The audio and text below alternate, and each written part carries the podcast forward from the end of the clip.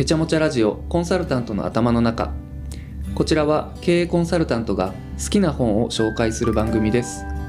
前編ではリーダーシップに出会う瞬間という本を題材にビジネスの現場におけるリーダーシップについてお話をしてきました。この後編でも引き続きこの本を題材に個々人のリーダーシップを開発する方法についてお話をしていきます。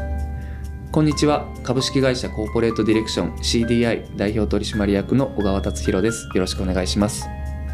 こんにちは。アシスタントを務めます。フリーランス MC の杉山まなみです。よろしくお願いいたします。前編からご紹介いただいている本がありましたけれどもリーダーシップに出会う瞬間。こちらをもとにですねさまざまなお話前編ではしていただきましたが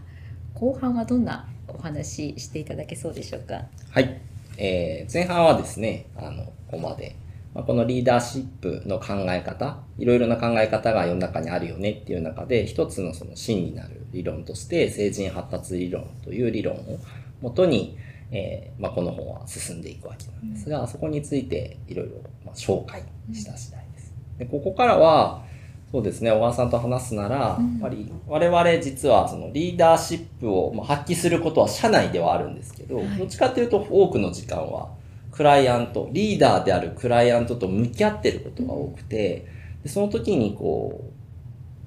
う変わってほしいなって思うこともあるし、まあ、変えようがないなって思うこともあったり、まあ、もしくは働きかけれることもあるなっていうところを結構悪戦苦闘している面があってなんかそんなところについてあの自分たちの経験を踏まえて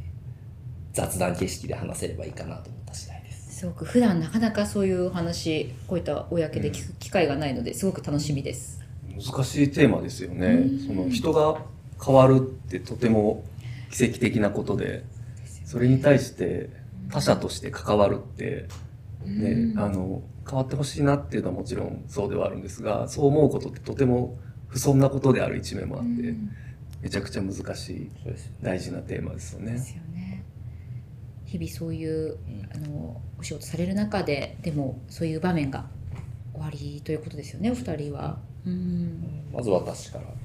い。加さんお願いします感じるところで言うと、はい。えこれ先行高校生先行高校生でじゃあ先行。先行に対してまあ批判しても あの同意でもいいんですけど。あそういうことですね。じゃあまず加さんから。確かにね、普段、あの、さっき小川さんも言いましたけど、あんまりこういう話題で話すことってなくて、うんやっぱりどうしてももう少し具体のところのはいプロジェクト一緒にやってる場合だったらなおさら具体のところを話すことが多いんですけど、うんまあ、こういう機会だからぜひ話してみたいなと思うところで、はいまずですね、やっぱ大前提で、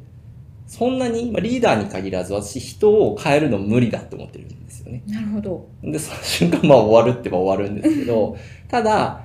気づく、だから変わるとしたら本人が気づくしかないなと思うんですよね。気づき、その気づきを与えれるかどうかは働きかけれる余地があるかなと思っていて、なんかこう、変えるっていうのは結構難しいなって思ってます。ただ、その気づいてもらうっていうところが、コンサルタントはいける、結構可能性あるんじゃないかなって私は思っていて、うん。例えば場面でよくあるのは、まあ、オーナー企業とかですね。はい。オーナー企業で、もう絶対王者というか王様的に、なるほどなるほどまあ、だからこそ進む力もある会社ってあるんですけど、はいそういう会社さんのやっぱ社長さんは、あの、なんていうのかな。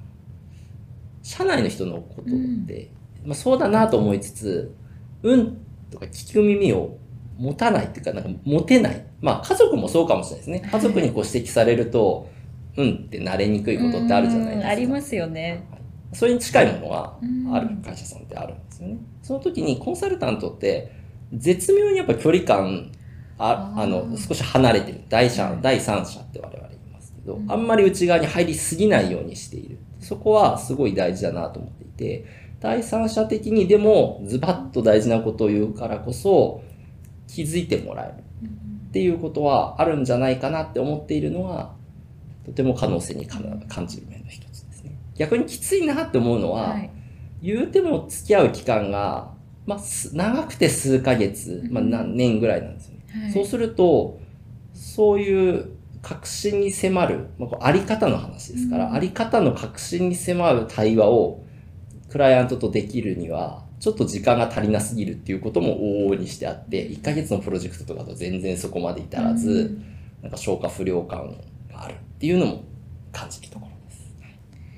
なんかそのきっかけをこうお伝えできたらいいなって思う場面が結構あったりしますか？はい。いろんなパターンあるんですけどね、うんうんあの、本当に経営者とはいえ、うん。コアない方いらっしゃるんですよ。うん完全に他者依存で、あのまあ、そこはなんかもう全部常務に任してるから、みたいうんな。でも、社員の現場の人たちは、いやいやいやいや、社長の意見を聞いてみたいんですうんって言ってるそこの帰りって何度も見てきて、なるほど。そこは、本当は自分の思いをもっと乗っけて話してもらえば、うんあの、もっともっと会社がいい方向に行くのになって思う時はありますし、逆もありますね。エゴリーダーになっちゃってる時もありますし、あの、いろいろそういう時には、まあ、この本に書いてあるようなところのコアリーダーにななるように、こう、お手伝いできればいいなと思います。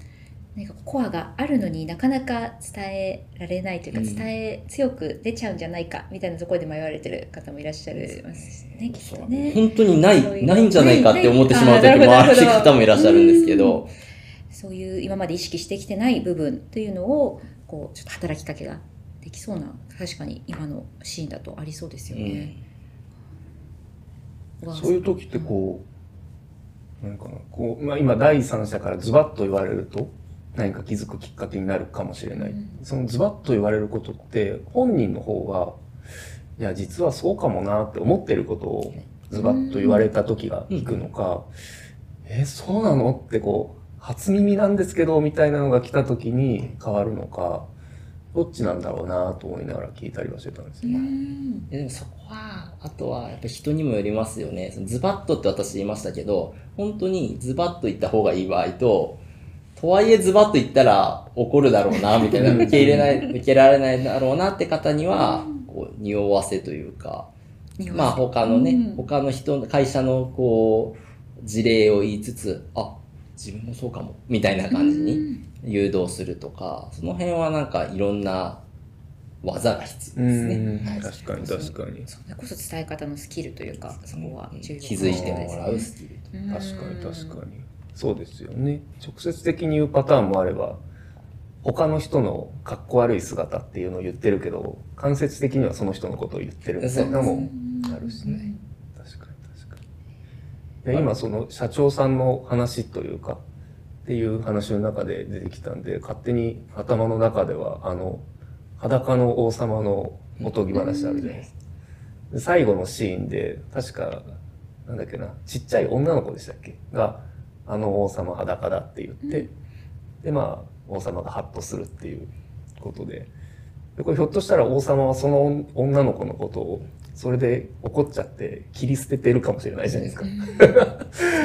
だからそれが成立してる条件というか、で、何なんだろうなとかって思って。そこにコンサルタント価値がまた、価値というか可能性ですかね、があるなと思うのは、僕ら困るんですけど、切り捨てられてもまあ、しょうがないかで終わると思うんですね。社内で、それを捨て身でいくと、その人本当にまあ死にはしないですけど、その会社におけるキャリア終わっちゃうので、やっぱり結構リスクあると思うんですよね。だからそこを言ってあげるっていうことを、まあその社長自身というよりは、その下の人たちにの望まれて、その役割を背負って、一石投じるみたいなのはできるんじゃないかなとも思ってるんですけどね。なるほど、なるほど。確かに。それで言うと、うんと僕たちがやっている仕事が、まあ人が変わる瞬間のきっかけになるっていうふうに捉えるとすると、その活動と競合関係になるのって、場合によっては社内の人かもしれないし、うん、部下や同僚かもしれないし、場合によってはその相手の、おまあ、家のパートナーと旦那さん、奥さんとか子供とかかもしれないし、よく行っている飲み屋さんの大将かもしれないし、なんかいろんなものがあり得るなって思っていて、まあ、どういうタイミングでその人にそれが来るかっていうのは、結構運も含め、いろいろあるなと思ったりはしますね。ですねそうですよね。そのもしこうきっかけが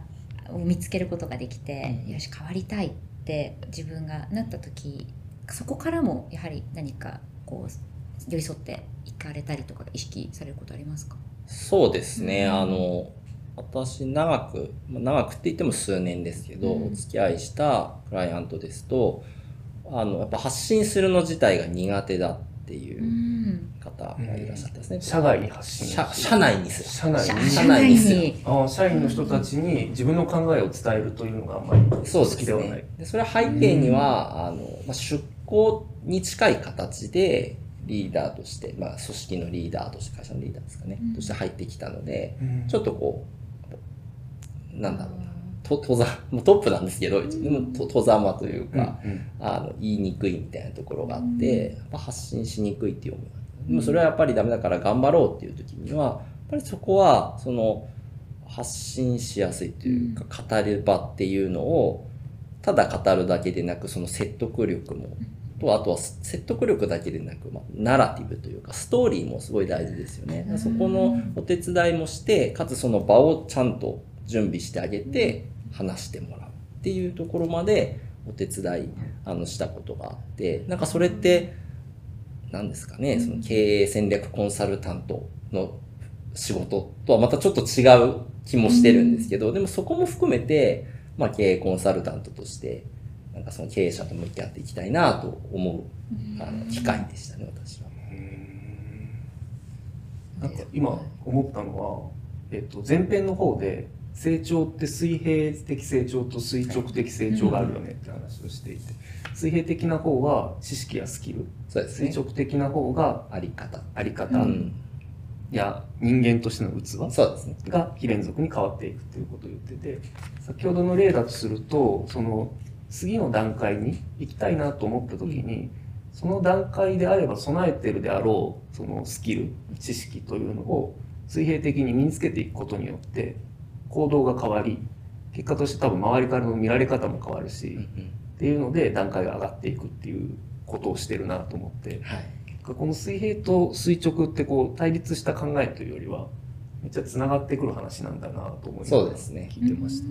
こう、ぐるぐる螺旋でよく上がっていくというかそうですよねああ、螺旋状に。に上がっていく。まあでも、あの、おっしゃる通り、水平がある程度定まってないと、やっぱり導いていけない。まあ、少なくとも企業で、なんていうか、事業活動をしている中での話題であれば、うんうんやっぱりちょっと水平的なところの妥当性がないと、導いていくというか納得感も出てこないと思うので、それはやっぱマストだと思うんですよね。うんそこからどうあのナラティブにストーリーを組んで、魂乗っけていくかっていうところは意図的にまた準備が必要なのかなって思います。とはいえ、その垂直で変化していこうっていうのは意思を決めないと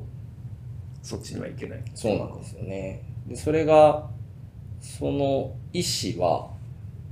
前編の最初に話したと結構生い立ちとか、自分の人生レベルに結びついて話す方が乗っけやすいというふうに言われてるそうですね。で結構あの面白いなと思うのは、この本にのみならず、あの、じゃあそれをどう発信するのがうん。いいんだろうっていうところを少し勉強したことがありまして。あ、そうなんですね。はい。でそこでちょっとさっきから、まあ、キーワードで出てたんですけど、ナラティブっていうストーリーですかね、うん近い近い意味合いですけど、はい。が、やっぱ大事ですよねっていうところで、自分の生い立ちを乗っけて話す以上だと、ふーんで終わることも多いらしいんです。うんなんでそこは工夫が必要で、うん。その生い立ちを話しつつ、それが聞いてる側の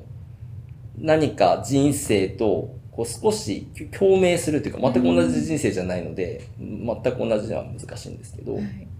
相手の聞き側の聞いてる人の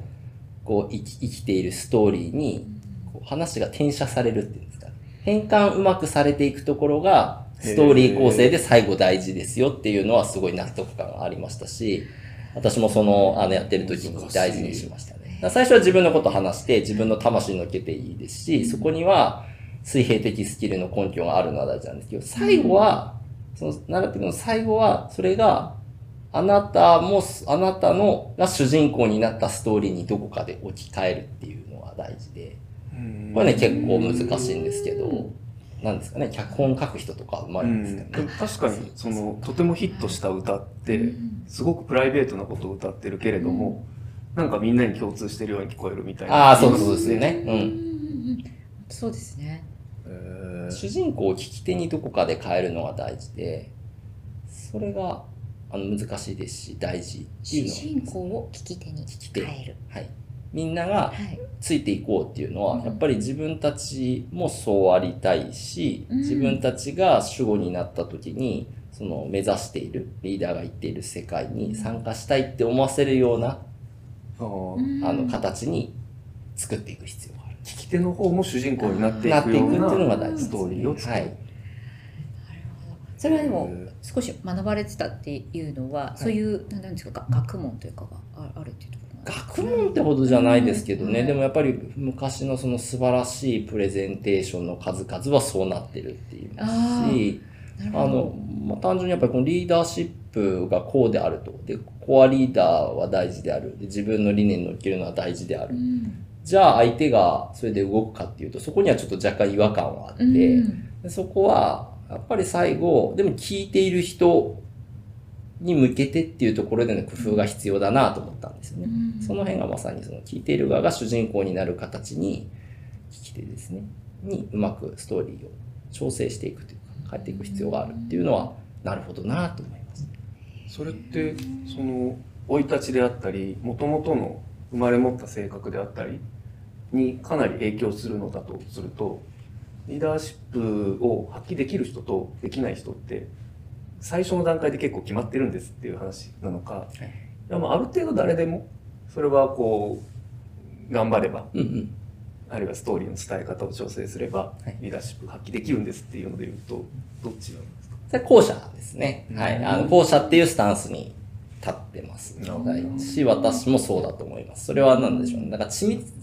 聖地に私は小学校の時この経験をしたっていうところを詳細に語ることがいい、こう、発信だとは限らないんですよね。というよりは、やっぱりそういう、そこのエッセンスを取り出して、それって、やっぱり世の中でも解決していかなきゃならない課題だと思うし、それは皆さん一人一人が、例えば親としてとか、あの、まあ、社会人として思っていることだと思うっていうところに、こうボールを投げるところが大事なので、んはい。なんかその、その経験が俺はすごかったんだって、それをすごい伝えること自体が大事なわけではないっていうところです。ああそういうことか。だからもし仮に違う僕が狼に育てられた子だとして、はい。そのストーリーをベースに何か社内でプレゼンをした時に狼に育てられたのでこうしたいですって言うとポカンだけどうん狼に育てられたかのようになんか似たようなこれなんか進め方間違ってるな。ちょっと手が違う。俺、狼に育てられたぞ、すげえんだぞっていうのを自慢してもしょうがないしょうがない凄さを自慢するというよりは、共有部分というかそうですね。っていうのを共鳴を生むために、うんプレゼンテーションとかのストーリーをちゃんと考えるっていうのが大事と。うんなるほ結構皆さんもそういうプレゼンテーションをする場面ってたくさんあると思うんですそういうストーリー作りっていうのは結構重要なんですよね。ああ、これもいろんな流派がありますよね。流派が、うん。流れを重視する人と、はい。カチッカチッと組みか組み立てていく、うんそこにこう嘘が混じってないっていうのを重視する人もいるし、うん。いろんなパターンが。それもそれこそ共鳴なんでしょうね。受け手が心地よいうん。形っていうのがあるはずで、まあ、そこがカチッと噛み合うといいプレゼンテーションになるっていうことなんでしょうね。そして羽賀さんは今もうそこに魂をこう込めるっていうところがやられていらっしゃる。そうですね。はいただ、コンサルタントとして、クライアントに向き合う時のプレゼンテーションの場合は、はい。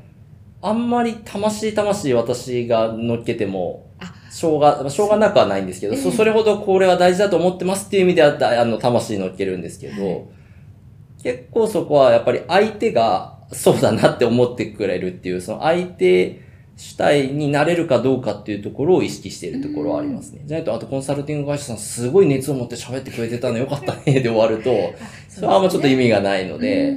やっぱりその自分たちごとに、自分ごとにどうしてもらうかっていうところの感動的なプレゼンにする必要は全然ないと思っていて、なんか自分ごとにしてもらうところの方に力を費やしていますね、私はうん特に。はい。そうですよね。コンサルタントの皆さんはどちらかというとこう寄り添っていくというかこう伴走していかれるというところでは、うん。ちょっと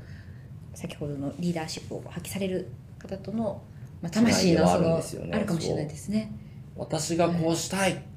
こうありたいって発信する側ではないので、はい、あの、対クライアントに対してはですね、そこは大きくちょっと違う部分かなと。面白いですねそれぞれでそして流派が皆様 個人個人で持っているというすごいそれをなんか一つ一つを聞いていくのもなんか面白そうだなと個人的に別の回でもやってみたいな人のプレゼンと。聞くの面白いですよ。は い面白そうですよね。面白いけど自分にはできないなって思いますもんね、人のプレゼンって。そうですね。あと先ほどそうですね。羽賀さん、小川さんも何かありますか？リーダーをこう。ああ別に攻守交代ではないですけど、はいさっき聞きながら思って前からずっと思ってることなんですけど、はいその会社の中で人材っていうものに対して、まあ、ものって変だな人材にどう向き合うかって言った時に、まあ、人はかなりこう先天的なものの影響が大きいので結局は採用と配置はい。が重要ですよね。という一つの流派と、うん。人って誰しもチャレンジできるしいつでも変われるのでこれは社内での育成や開発っていうのが大事なんであるっていう流派ってあるなと思っていて、この2つって別にあの相反するものじゃなくて両方大事なのはそうなんですけど、はい。どっちを重視してるかって、うん。結構人によって違うなっていうのは普段から思うことで。前者大事なのはあれですか、だから誰を船に乗せるかが大事であるみたいなね。まあそれはそうだと思いつつ。後者の可能性も人ってあります。なかなか変わらないよねもそうじゃないですか、うん。うんただ今回紹介してもらった本はある程度皆さん変われますよねっていうメッセージなんだと思うんですけど、うん。まあ、繰り返しになりますけど別にどっちってわけでもないんですけど、うん。両方大事なんですけど。そこの重心の置き方ってかなり会社の運営の仕方だったり、うん、評価の仕方とか変わってくるよなと思いますよね。そうですよね。なんかそのそうですよね。こう寄り添う企業のタイプによっても、うんそこはどちらをこう進めていくかっていうのが変わってきそうですね。私は転職するときには別にこの本読んでないですけどね。あはい読んでないですけど、転職するときには、コンサあの全然コンサルティング会社と全然違うところにいたんですけど、はいそういう意味ではやっぱり水平的発達、うん。スキル面ですよね。うん。この辺をい、いろんなファームさんってもう所与のものとして求めてくるところが多いなと思っていて、うん。で知り合いは、まあそこもある程度付き合ってくれつつ、でもありようっていうところも引き上げてくれるというか考えさせてくれれば、まあ垂直側ですよね。うん。っていうところのこう両方、縦横両方伸ばしていってくれる。まあそれだけもともとが未熟だったっていう自覚症状もあったので、あのそういう意味でいいなって思ったのがありますね。うんそうだったんですね。未熟でしたから。いや未熟とは感じてないですけれどそも、はい。なんか含みのある感じすいませんなんかうまくできなかった。杉山さんは元同僚はい、あ、そうそうなんでです。元同僚でしたので。はい。りがとうございます。そうですよね。そのリーダーシップというこう場面に出会わなかったとしても、自分のこう成長と考えた時にもすごく役に立つようなうんというか、こう軸になるような考え方が詰まっているんだろうなというふうにちょっと聞いていて思いました。そうですね、はいどうしても僕たちの職業柄リーダーっていうと経営者の方とか、うんはい。事業の責任者の方っていううなんか言葉を使っちゃうんですけど、うんまあ、その景色っていうのは会社の中組織の中のいろんな場面でうんいろんな大きさのものがあるなと思うのでなんかそのあたりはちょっと言葉をこう聞いてる人はあのなんていうかな転換変換してもらって聞いていただくといいのかなと思ったりはしましたね。ストーリーの自分が主人公になったと思ってね。あの、聞いていこのただくと。本も、はい。まあ、そういう意味では、経営陣、経営者は全く出てこなくてですね。そうです課よね長、課長さん、はいうん。課長ぐらいですよ、確か。課長、係長のやりとりぐらいでしたので、うんそこは、あの、全然役職に限らず、通ずる話なのかなと思います。そそうですね最後にあぜひお勧めしたい人というのを聞いてみたいなと思っていたので今まさにおっしゃっていただいたところですかね。そうですね。はいはい。あの、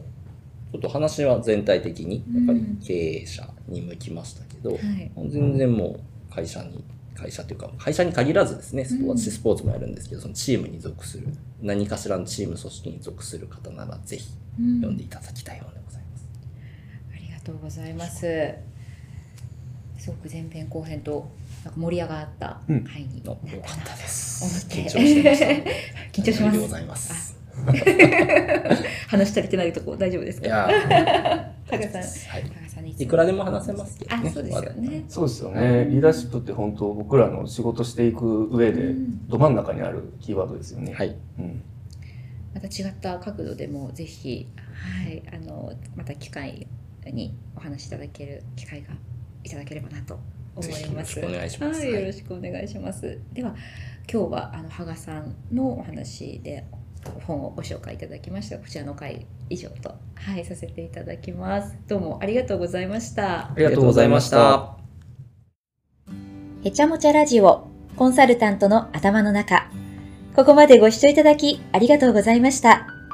毎回コンサルタントそれぞれの目線、切り口で書籍紹介していきますが、個人個人の解釈となります。しっかりと内容を知りたい方は、ぜひ実際に原点をお読みいただければと思います。この番組のご感想や扱ってほしい本のリクエストなど、ハッシュタグ、へちゃもちゃラジオでポストをお願いします。そして、この番組を聞いて、コーポレートディレクションへ経営相談をご希望の方、一緒に働いてみたい方は、お気軽にご連絡ください。番組の概要欄にホームページを載せております。次回もどうぞよろしくお願いします。